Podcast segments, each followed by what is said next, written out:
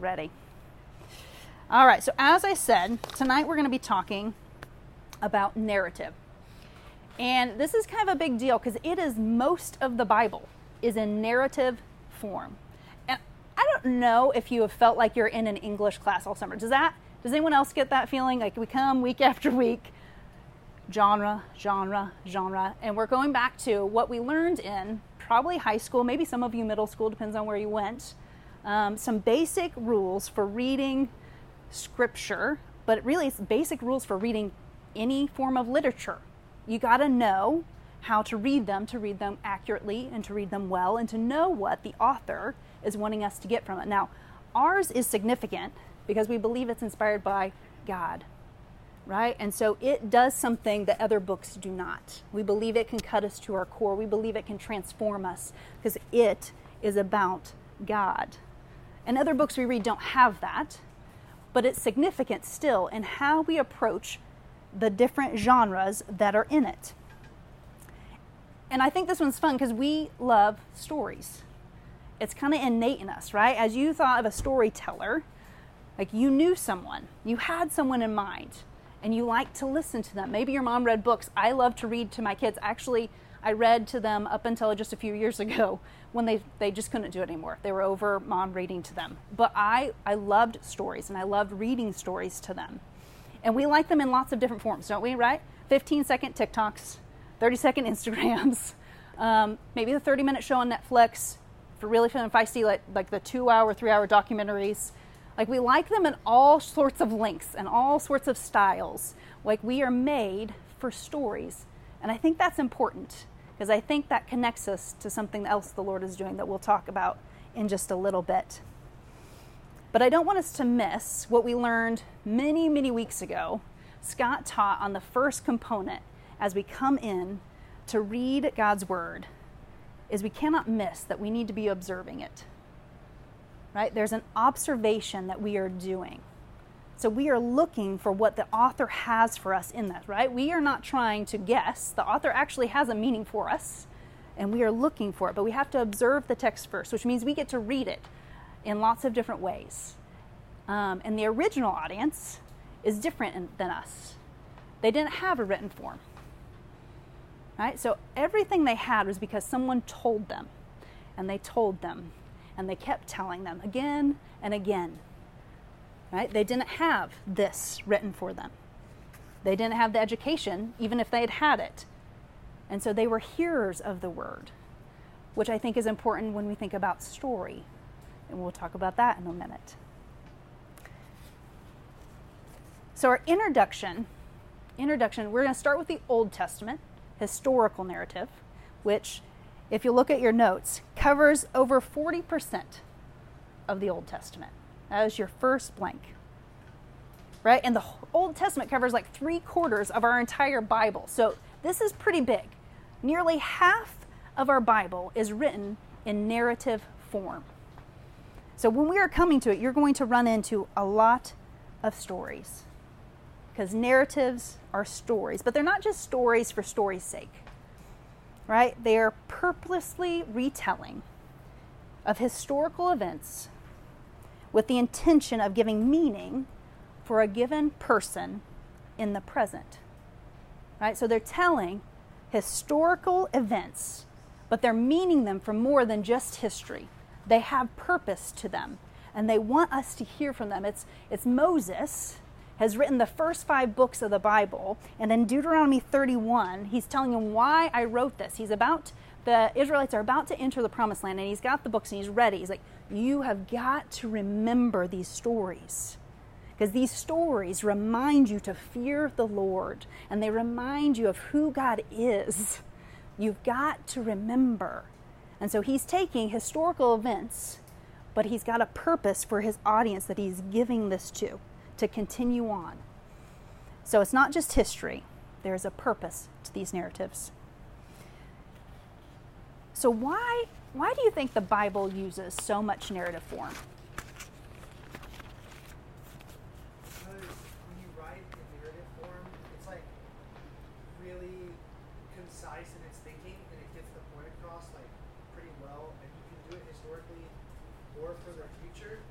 sense of uh, everything kind of goes everywhere. In the Bible, it's like you have history, present, future. I think that's extremely important. Okay. So it allows them to talk broadly. What else? Why else is narrative? Before I give you my thoughts, what do you think? Why is narrative such a helpful genre for us? I think it's more relatable. Okay. Um, although their struggles obviously aren't the same as ours, like we're not going through a desert, but Yeah, we're not wandering for 40 years probably. right, in a way, Yeah. it's still relatable to us today. Mm-hmm. Anybody else? Austin? I think as you mentioned earlier, humans are just kind of naturally engaged by narrative, Mm. and that that can draw our attention to it a Mm. little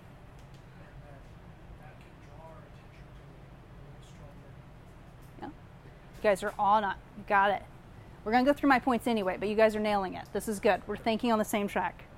All right, number one for your first, they're interesting. Right? Narratives, stories, they are interesting to people of all ages, all cultures, all backgrounds.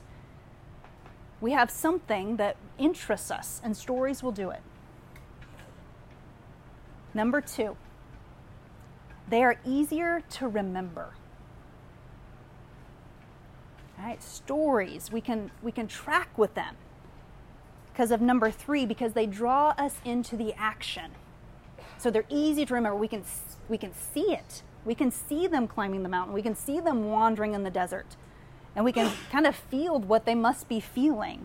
So they draw us in. We see the characters, we see the situations, and we can kind of, for a little bit, see ourselves in those spots. And number four, they're holistic. And what I mean by that is that it's not all the characters who are good only do good things, and all the characters who are bad only do bad things. No, there's this mix of humanity, right? The good characters, those that we are longing to be like, like King David, failed in many areas, right? And so it's complex. They are holistic characters because they are real people, like we are real people. They struggle with things. And number five, they connect us to the bigger story that is happening. All the little stories we hear are connecting us to a bigger story.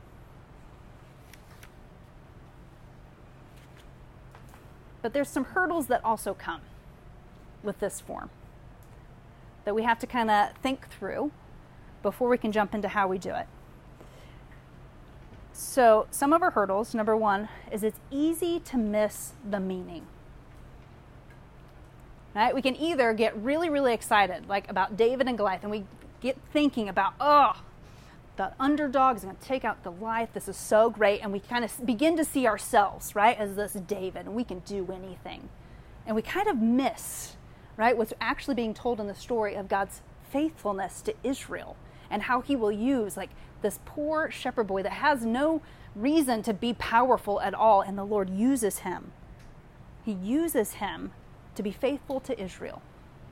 Right? So, really, although David's a piece of it, it has always been the Lord that is at the center. And we miss that meaning because we get so enthralled with the individual stories. I think another way we can miss the meaning is narratives don't always give us direct teaching. There's implicit teaching. And so there's something they, the narrator wants us to understand, but he doesn't tell us directly what it is. He leaves us to wonder about it. And so we have to actually be discerning and we actually have to ask the Spirit to help reveal like, what is it I am supposed to be learning for this? And there isn't always a lesson to be learned. But that can make it hard for us to know the meaning in a story form. When is there a lesson? When is there not a lesson? And what is the lesson if there is one? If they're not telling me exactly. Um, I think of like King David when he sins with Bathsheba.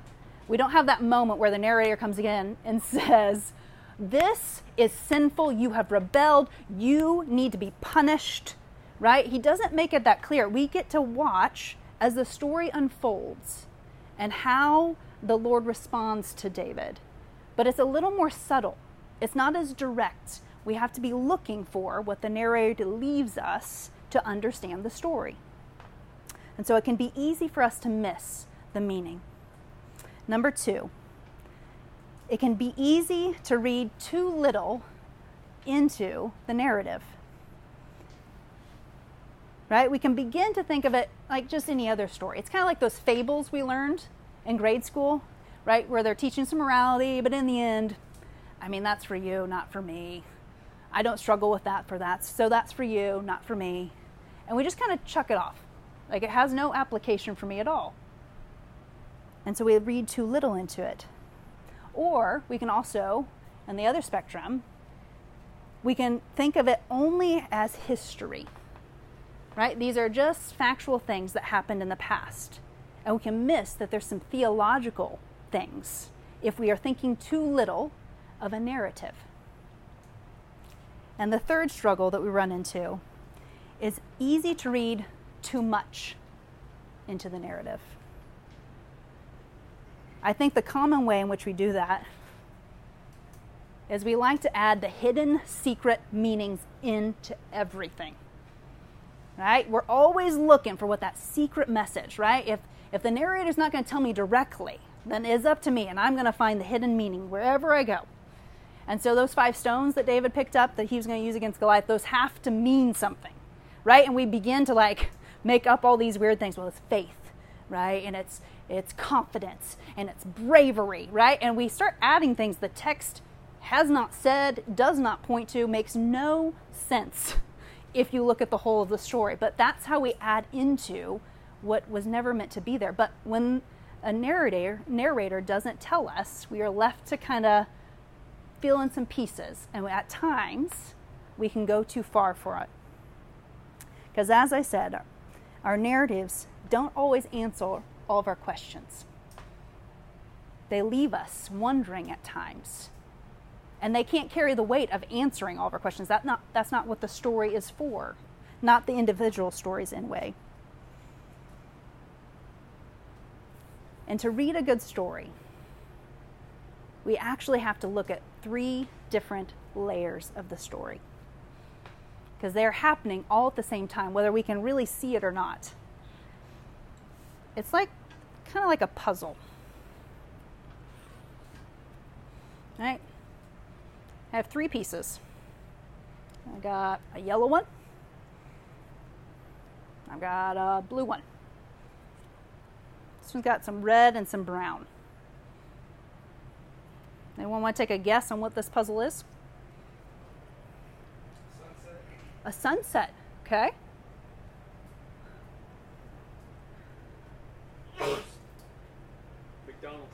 McDonald's. I like it. I mean, red. You get it. It's very bright. It's very primary colors. right? If this is all I have, right? A story from Genesis, and a story from Judges, and a story from Exodus, right? These don't they don't just fit together. They don't really tell me a whole lot. They're just individual stories. I need more pieces to it.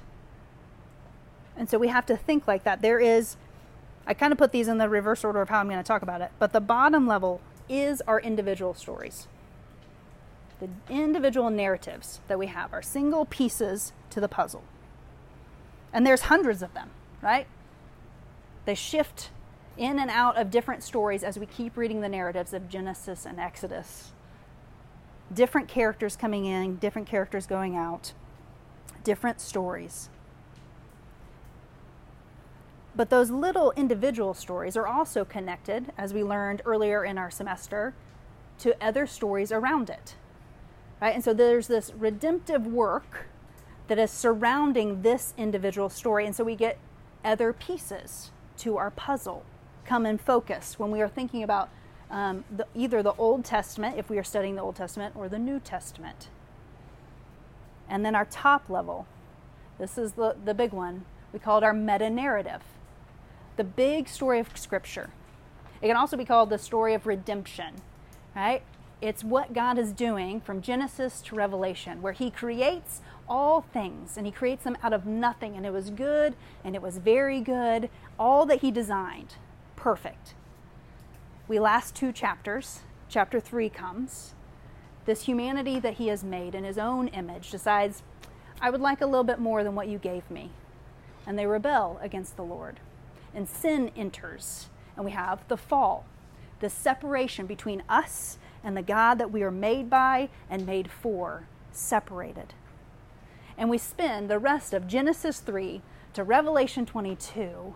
He is working out his plan to redeem all things through his son Jesus on the cross, dying in our place, his perfect life for our sinful life, knowing that restoration fully comes only through him. That is the big story of Scripture in a very condensed time creation, fall, redemption, restoration. And so when we are looking at our individual pieces, we've got to keep the meta narrative in mind because that tells us the whole puzzle.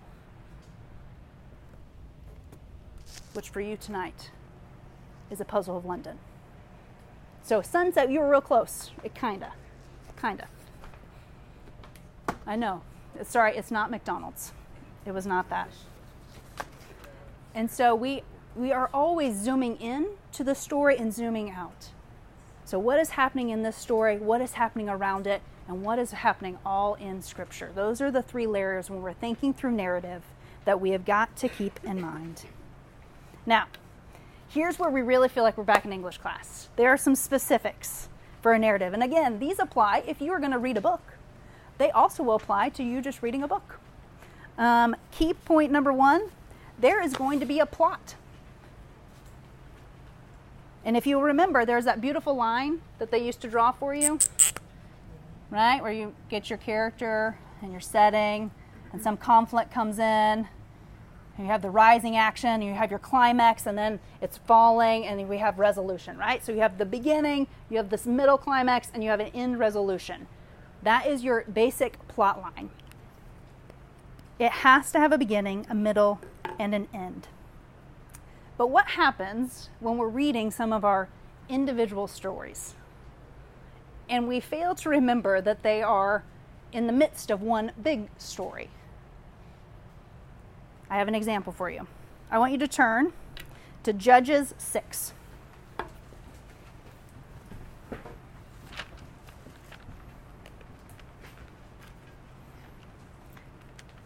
Judges 6. And can I get someone to read verses 36 through 38? I got it. Okay. Then Gideon said to God, If you will deliver Israel by my hand, as you said, I will put a wool fleece here on the threshing floor. If dew is only on the fleece, and all the ground is dry, I will know that you will deliver Israel by my strength, as you said. And that is what happened. When he got up early in the morning, he squeezed the fleece and wrung dew out of it, filling the bowl with water. All right, so Gideon. Gideon is one of the judges that the Lord has called.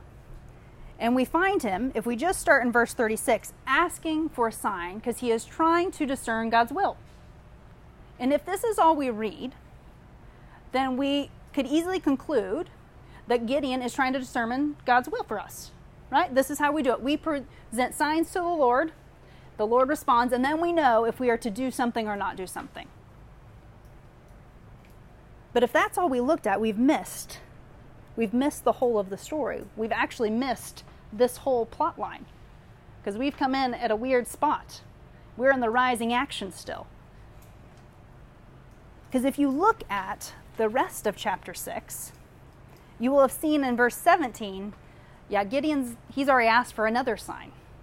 And the Lord, in his kindness, gave it to him.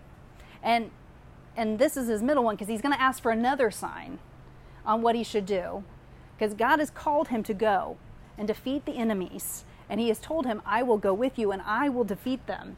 And Gideon's just, he's not real sure. He's kind of cowardly about it. See, Gideon isn't trying to discern God's will. He actually is being real disobedient to the Lord. He actually is not trusting that what the Lord has said he would do, he would do. That is our, what we've missed if we only hone in on that little section of Gideon. So we have to zoom out because does the Lord um, is the Lord uh, able to be manipulated? Do we believe that? No. Got some no. I like that there's like the slow no, like you you kind of you're like I'm pretty sure it's no, but I'm not I'm not positive. It's no. We don't we can't manipulate God. Um, but Gideon here is he's trying to get what he wants, and it's just not what the Lord has asked him to do. And so when we're looking at the whole scope of what's going on, we have to recognize that we know the Lord's character from all over Scripture, and what Gideon's doing actually does not even line up. And so we have to step back. And Gideon's story is in the midst of our big story. And so keeping the zoom in and zoom out kind of constantly in our minds. All right, so there's our plot. Setting, also a key component for our narratives. These are actually really important in, in our narratives. Noticing if the people are in the promised land or if they're outside of the promised land and why they're outside of the promised land. Right? The Lord has promised them a land, and when they are not there, something is wrong. That tells us right away that something is wrong. Are they on a holy place? Or are they just kind of on common ground? So, where are the people? Where are the main characters when we enter into their story? Number three, our characters. And this is this is an interesting one. They generally, when we hear about our characters, it is not a lot on their physical stature. It actually is more on their character that our, our narrators like to hone in on. Are they wise or are they foolish? Are they poor or are they wealthy? Are they generous? Are they kind? Like those are things that typically we get to hear about them. And when they do emphasize like they're really tall, that kind of stands out because that's odd. And so noticing our characters and how they are presented. Um, one of the key ways in which our, our narrators like to, in stories, compare is they like to compare our, our characters to each other. Again, they don't always tell us good or bad, they're just kind of stating what is happening. An example of this we see in King Saul and the future King David. So in 1 Samuel 9, we get a picture of who Saul is. So Saul, they actually say he looks really impressive. And again, this is this is not normal. They don't normally state that. Saul has been in charge of his father's donkey and he's lost one. So he's got a herd, he's not maintaining it well. He goes out to look for it, gets real discouraged real fast, and just wants to go home. So he doesn't want to keep looking for the lost donkey. His servant that he takes with him actually is the one that convinces him, yeah, we should probably keep looking for your father's donkey. And so he does, but it seems reluctantly. And so they're going to go see the prophet at that time, Samuel. And when he sees Samuel, he really do, he doesn't recognize him. He's not. And so all these pieces kind of stand out. Like, well, that's an interesting way for a king to behave. His character doesn't line up to what we, we want a king to be, right? Someone who right, doesn't care about his dad's lost stuff, right? Easily gives up, easily discouraged, doesn't seem to be a man of God as he's looking for a prophet. So that's how they kind of set us up for King Saul. And he has not even become king yet, but this is how he's described. And then a little bit later, we get a picture of what the future King David will be. And David has a very different story. This is right before he comes in to defeat Goliath. Right? And it talks of how he has never lost any of the sheep that he is in charge of. He actually will go after bears and lions that come in to, to devour them. He will fight them. And he is not afraid of this giant. How dare he go against the Lord? Right? That is his response. And so there's this, it doesn't matter his size, right? It's talking about him as if he's not impressive. But the character of him is huge. And so they contrast our characters. So paying attention to how the narrator writes up who each of these characters are. And again, he leaves you to fill in the gaps. Okay, good, bad. Where's this going to land? So, character is key. And our last one is our narrator, who never really introduces themselves, but is key to our writing. Because he chooses what is included in the story and what is not. Because he doesn't write everything. He chooses certain stories for certain reasons and he places them in certain orders. And in the end, it's not it's not the the narrator's viewpoint. It actually is the Lord's viewpoint, right? If the Lord is the one by the Holy Spirit who is inspiring these, These are the pieces, these are the stories that God desires us to know and to remember. All right, we're going to take a short break and practice together just a few of these things. And I'm going to do it in four groups. I know your pages probably say in two groups. I lied. We're going to change that. So, if you are in the couch section here, and I'm going to lump Kyra and Josh, your couch section, I want you to read uh, Ruth 1 for me. And I want you to kind of look for these. What can you pick up on what's going on in the plot, setting, characters? What are some key things that are standing out to you? Um, all right, couch people in the back, Ruth 2. Chair section here, Ruth 3. Chair section here, Ruth 4. I'm going to give you a few minutes and then we're going to come back together and see what we can put together.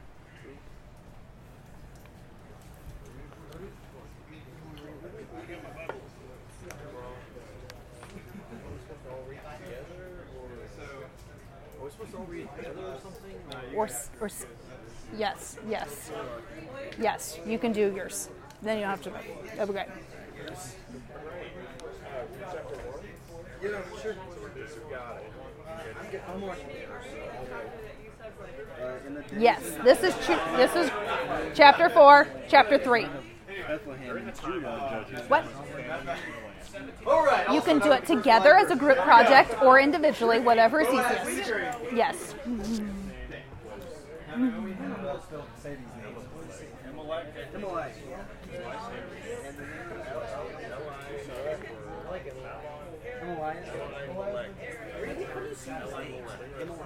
You just go with it. Amalek. Yeah, sure. It'll be great. And the name of his wife Naomi.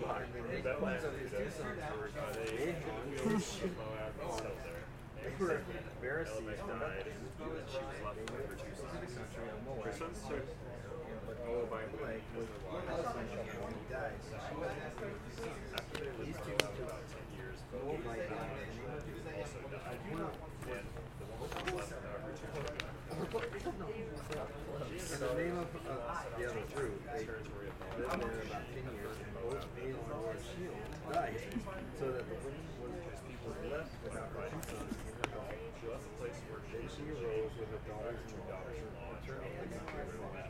When she had heard, Naomi said to them, Each of you go back to your mother's house. May the Lord show kindness to you. So she set out to the place where she was with her one daughter and put rest in the house. They went on the way to return to the land.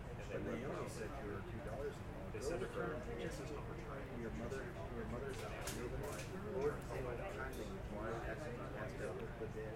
Am I able to have the Lord grant that and you may find rest and in the house return home to her husband. Then she kissed them and they lifted up their voices and went.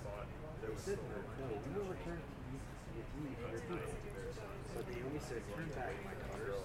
Why? Why will you turn with me? Did I yet sons in my womb that they may become your husbands? Turn back, my daughters. Go your way, for I am too old to have a husband. If I should say, I was even if I should have a husband that this night you should bear son, would you therefore wait till they were called your sister? Would you therefore refrain from marrying with me?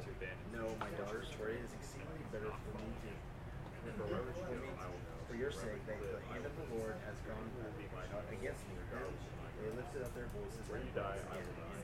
Orpah kissed her mother-in-law, Lord, Ruth, and she See your sister-in-law has gone back to the people and her God. Return after your sister-in-law. Ruth said, Do not urge me to leave you, or to return from following. For where you go, I will go, where you lodge, I will lodge. Your people shall be my people, and your God my sheep.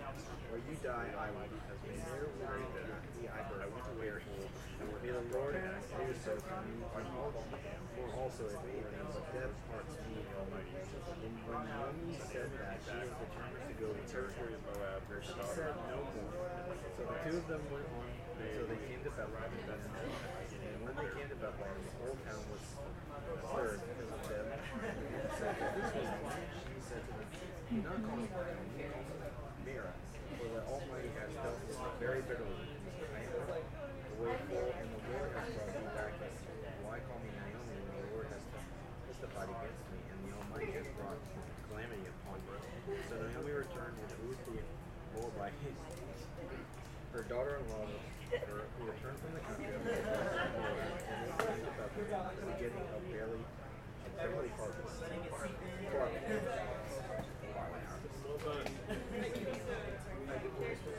All right, three more minutes. We're supposed to go through read chat about the plot. Yeah, I think we're supposed to just read about it. Let's start with the setting. So basically, the setting, it's, looks like they are going to Bethlehem. Where are they? They're in the They're in Moab. Yes, they these two are in Moab, and uh, we meet three. No, yeah. Okay, you need three characters first. Um, Naomi, Naomi. Orpah. Well, actually, no. First, it says the two brothers Oprah. Or, well, I, this name's in this in the Bible. So Naomi, Naomi thinks God's mad at her, basically. And Orpah uh, is like, all right, we'll see you later. Ruth will not leave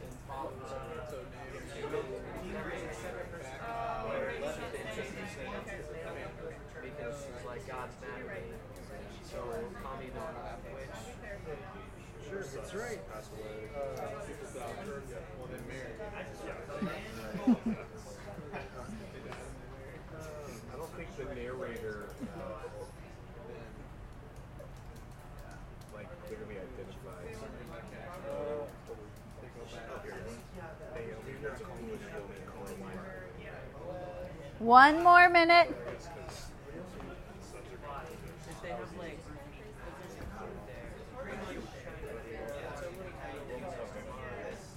Right there. What are the lands they go to?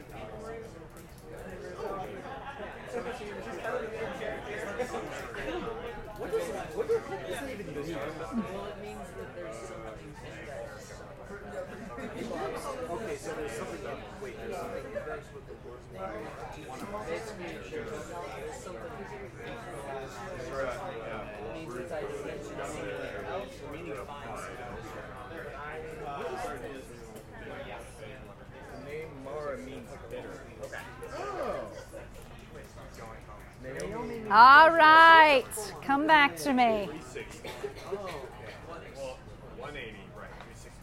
All right, so I chose Ruth because it only has four chapters, and we kind of we can follow it. If you had more time, could easily have read all four chapters and traced each of these steps fairly easily. But for the sake of time, we broke into groups, which makes it interesting because you only had certain chapters. So we're going to go around, and someone from your section is going to give us a summary of what happened in your chapter. All right, so couch people in the front.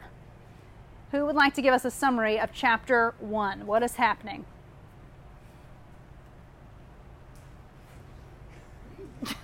I'm trained in this stuff. I can do it. All right, Caleb's going to give it a go. Yeah. So we end up. So we look into the story of what it is, and apparently it's uh, the story of Naomi and his, her husband. I don't know how to say his name. Just call him Eli. Eli- Eli sounds a lot more able to say. Elimelech, yeah. Whatever. Yeah. And she has two sons, and uh, on their journey from where they were in Bethlehem, or not, uh, no, they, yeah, they were in Moab. Mhm. Apparently, her husband died, and her sons had two wives, and her hu- sons died at this point, and she's wanting to return home where, where Jesus had just went through Bethlehem. We hadn't went through there yet. We're Yeah. still in the Old Oh, Testament. okay, yes, yes. yes, Yes. yes. Jesus hasn't come yet. Oh, sorry. Yes. That's okay. So uh, apparently she's going back home, but uh, thing is, she wants the her daughters-in-law to stay behind so Mhm. that they can have happy lives with with new husbands. Uh, but Ruth decides to go with Naomi, and Mhm. the other one, Orpah, just kisses her, kisses her, and says bye bye. Mm-hmm. All right, so we start right off. We have our conflict. All right, what did we notice about setting in chapter one? What was something that stood out in the setting? So they're in Judah, or Judah in the country in Moab, and then they now they're in Moab, Mm-hmm. but they're also Ephraite, Ephrathites Uh huh. from Bethlehem, Judah, and now live in Moab. So they're not in the promised land. No. They're not in Israel. That's a key thing. They have left the bread, right? Bethlehem, bread, to go somewhere because there's a famine. So something's not right at all. If they are leaving the promised land and they are that's where we find them. That's where our story begins. Okay, anything else? Chapter 1 you feel like we need to know setting wise? We start with our conflict. It's not looking good for Ruth and Naomi. All right, chapter 2. How's our story continue? Uh, so the plot is Ruth just needs food and she eats Boaz. Mm. Her, um, and then the setting is Boaz grain field, and the characters are Naomi, Ruth, Boaz, and Ruth.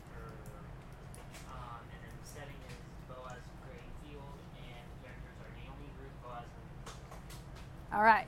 So they've made it back to the promised land. They just he, she just happens to find the plot of this man named Boaz. How is Boaz described? A guardian redeemer. A guardian redeemer. Any guesses on what that means?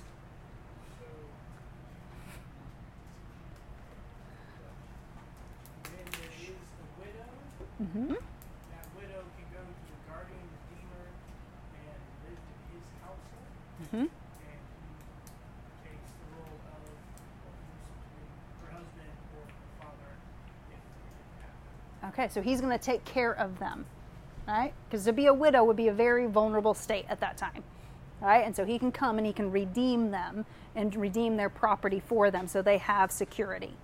Okay? Chapter 3. Where's our story continue? We've got our conflict. They're still figuring out some things, but we add Boaz to the characters. What's happening in chapter 3?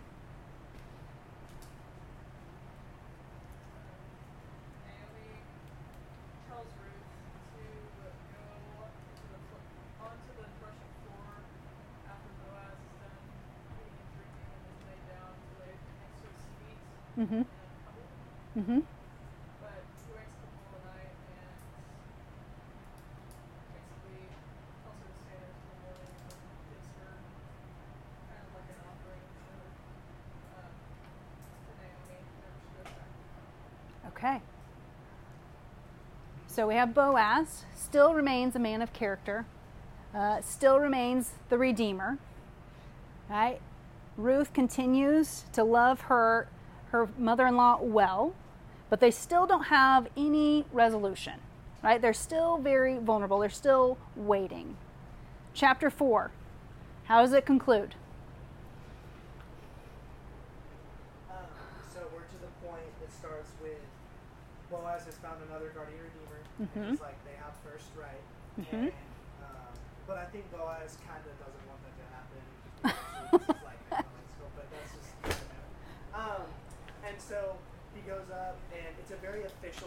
The setting is very official. Mhm. He's got the elders. He's got the other redeemer. Like I mean, it's like modern day court, but like it's Huh? like the really redneck version.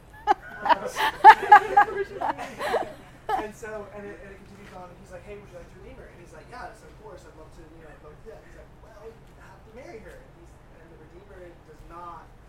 He's like, "I can't do that. I'll give up my own inheritance." And so he's like, "Then I will do it." And they go through all basically the signing of papers now. You know, attorneys are present, and um, and then it, it just continues on uh, into where he does uh, he does the act of redemption, and he, yeah, I mean, that's, He gets to marry Ruth. And where does chapter 4 end? What's the very end? well, it ends, and then it gives the genealogy. Yeah, we get the genealogy. So, and, and it's extremely important to note that this this is part of the line uh, and the genealogy of Jesus. It- there, but that's not Jesus is not implied in the story, but you can draw that inference through it. Yeah, right. If we're zooming in, right, we have Ruth, but if we zoom out and think of the plot line of the meta narrative, right, with Jesus, right, as as the fulfillment of all things in the Old Testament, and they end with who fathered David, and as we get more genealogies, we get to Jesus. Right? And so this one simple story right? We went up and down. We saw their conflict. We saw how Boaz comes and he redeems. And we see the resolution come, but it's a small story in the big story. And so we get to do this time and time again as we do narratives together. And so I, I hope you'll keep practicing this as you are reading the narratives. Again, it is most of the Bible when we are reading it. So you get lots of practice. again and again, thinking through what's happening in this little story, how does it connect to what's around it, and how does it connect to the big story that the Lord has been telling since He created all things. All right, so our last piece for the evening is we get to move into gospel narrative. Now, that doesn't mean we just forget everything we just talked about and we have a whole new set of rules. This is still narrative.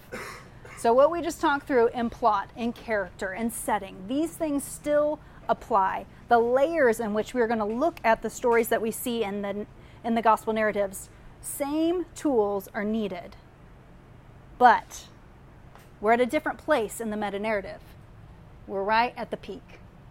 And so our emphasis is going to be different. Everything we were studying in the Old Testament was pointing us towards something. And when we get to the Gospels, we are there. And that's key to keep in mind.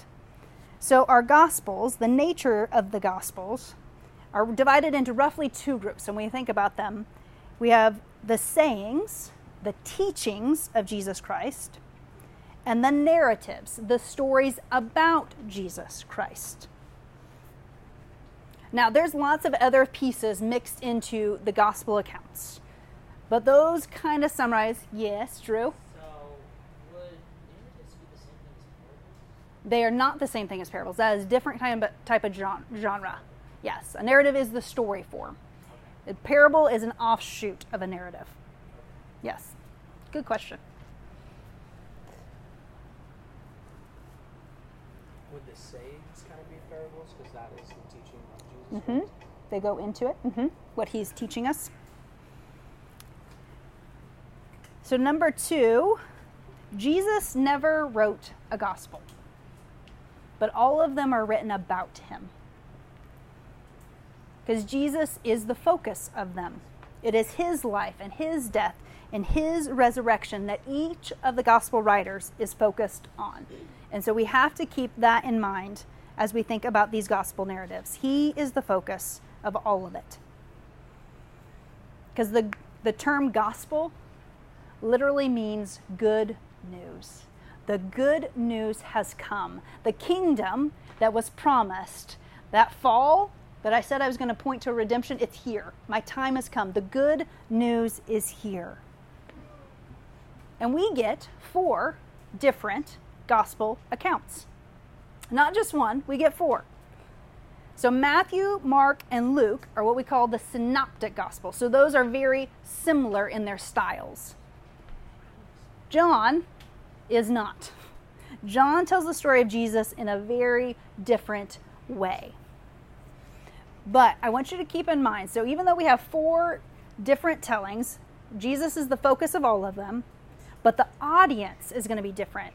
So, they're going to have a different audi- author and a different audience for each of the Gospels, which takes us back to our first week that there is an author's intended meaning. So, the way each author has composed their Gospel is significant because they have chosen the principles of selectivity, arrangement, and adaptation in mind. So I'll say that again. They have chosen the principles of selectivity, arrangement, and adaptation in mind. And I think we can hear those words and we can begin to like picture ourselves in high school where we were like real selective in what we chose to tell our parents about maybe an event that happened in our lives. Right? I don't know, maybe that was just me. I'm sure you guys did not ever try and do that with your parents. That that was probably just me. Right? But you're like you're going to arrange a certain way because you're trying to manipulate what is happening. And so we kind of have to remove like the sinful sinful ways in which we think about being selective and arranging and adapting a story. Right? We kind of have to remove that if we're thinking this is the story about Jesus and this is a story to point us about how to grow in us grow in him. And think through it through the lens of a more divine, holy way of thinking through why they are doing this because they are trying to help their audience see Jesus as clearly as they can. And so they know the hurdles that it's going to take for each of their audiences. And so they kind of go after them. So they arrange their stories and they select certain stories. Again, this isn't all of what happened in Jesus' life. We are not seeing all of it in these four accounts.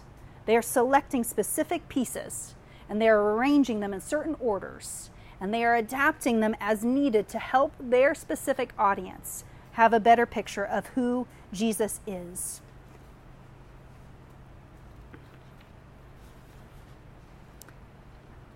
All right, and for the sake of time, we're going to come down to the specifics of how to study the gospel accounts. Really, I only have two tips for you in addition to what we kind of talked about in the first half. The first is we're going to read them vertically. And what I mean by that is that we're going to read each gospel account in its own theme and structure. So when I'm looking at Matthew, I'm thinking of all of Matthew. I'm going to keep it nice and tight. How does Matthew try and point me to Jesus? What are his specific themes? What are his specific structures? And so I want to look at Matthew on its own. John is real kind to us. He actually tells us why he wrote it the way he wrote it. At the end of John 20, he says, I've written, um, but these are written so that you may believe that Jesus is the Messiah, the Son of God, and that by believing you may have life in his name. So everything that John chooses to put in his is pointing to that. He wants you to know and believe that Jesus is the Messiah, the Son of God. And so read them vertically, read them individually, think through the structure that they have chosen, and why they have chosen it. But number two, we need to read them horizontally. So we need to read them collectively. We need to look at all four gospel accounts um, now, here's the thing we're not trying to harmonize and make all of the pieces all fit together. Right? By reading all four, it's not like we get the biggest picture and all of our answers about Jesus are answered. But it does help us see, one, what we we're trying to find in, in our first section, right? How they differ in how they're pointing us to Jesus. Actually, reading all four of them will help with that. But again, they have different audiences that they are trying to teach it to. And so we get to have different accounts um, and again, we are trusting the Holy Spirit as He gifted each of those writers, has given us everything that we need. Now, it is not everything. We do not know all things, but we know sufficiently what we need to know to have a saving faith in Jesus. And so we have to keep that in mind. Um, all right, so we're going to read them vertically and we're going to read them horizontally. I brought. Um, if you want to look at it. So you have all these cool apps that will put the Gospels side by side. They have books that do that too. Uh, this is called Gospel Parallels. If you want to look at what that looks like, to look at each of the stories and how they fit with the others, um, you're welcome to come look at this. This is not mine. I borrowed this from Jim. That's what you do when you're on staff. You don't buy your books, you just borrow from everyone else's books. There's a great library, it's really handy. I really like it. Um, the other tool that I would encourage you, if you are interested in reading more, uh, there are a lot of great books on how to study the Bible. This is one that is fairly easy to read, and I think anyone could benefit from. So, How to Read the Bible for All It's Worth. There are multiple textbooks on this, but this is a simple read. So, I'd encourage that one.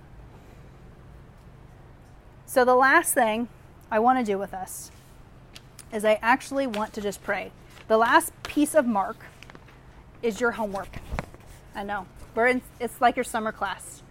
Is I want you to go back and I want you to take your tools and I want you to look at these different accounts of Mark and figure out how those little stories that Mark gives us fit together.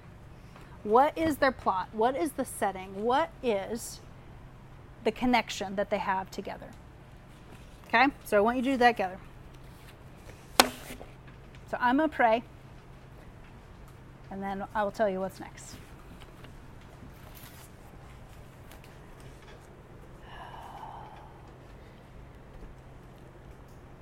Father, God, your word, God, it is eternal. God, and it points us to you.